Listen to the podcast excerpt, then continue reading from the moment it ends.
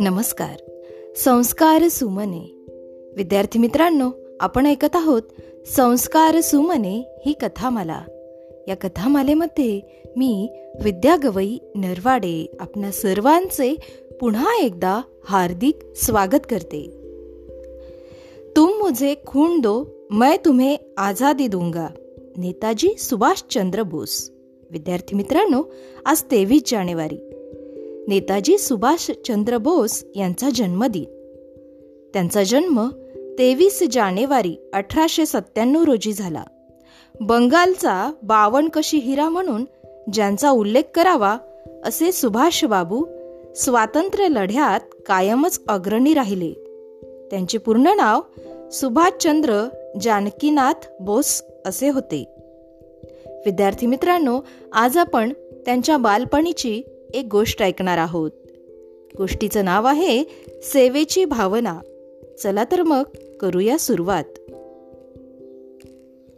एक दिवस सुभाषचंद्र बोस यांचे वडील जानकीनाथ आणि आई प्रभावती देवी यांना फार चिंता वाटू लागली.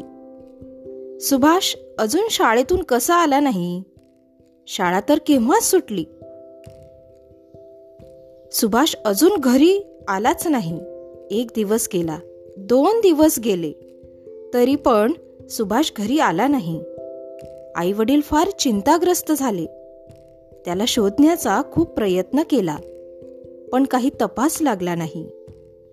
तिसऱ्या दिवशी सुभाषचंद्र स्वतःच घरी आले. आई वडिलांनी विचारले बेटा तू दोन दिवस कुठे होतास? तुझ्या नसण्यामुळे आमची चिंता वाढत राहिली. सुभाषने सांगितले शाळा सुटल्यावर घरी येण्यास निघालो. वाटेत एका गरिबाचे घर आले.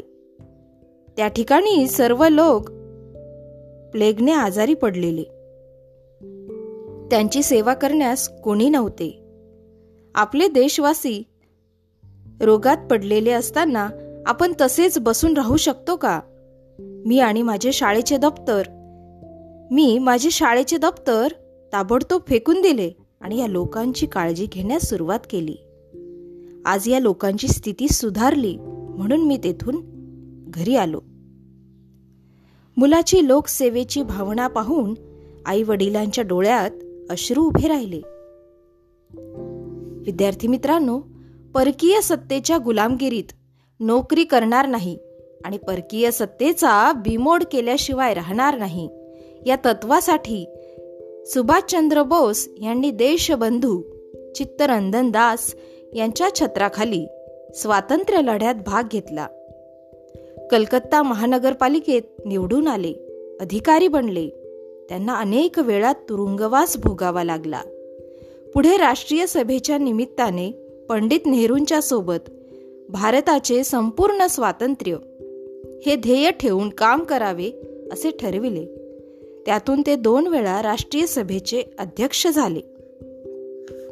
पुढे मतभेद भेदातून त्यांनी पुरोगामी दलाची स्थापना केली.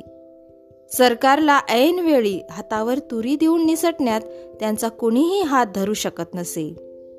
आझाद हिंद सेना त्यांनी जगाच्या कानाकोपऱ्यात गाजवली.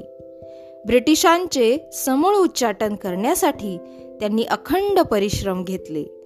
पुढे प्रत्येक लढ्याला तयार झाले आणि त्यात यशस्वी झाले. सुभाष बाबूंची जय हिंद ही सिंहगर्जना भारताच्या कानाकोपऱ्यात आजही आहे. विद्यार्थी मित्रांनो या ठिकाणी आपण थांबूया. उद्या पुन्हा भेटू एका नवीन गोष्टीसह. तोपर्यंत सुरक्षित रहा आणि मास्क लावा. माझा मास्क माझी जबाबदारी. धन्यवाद.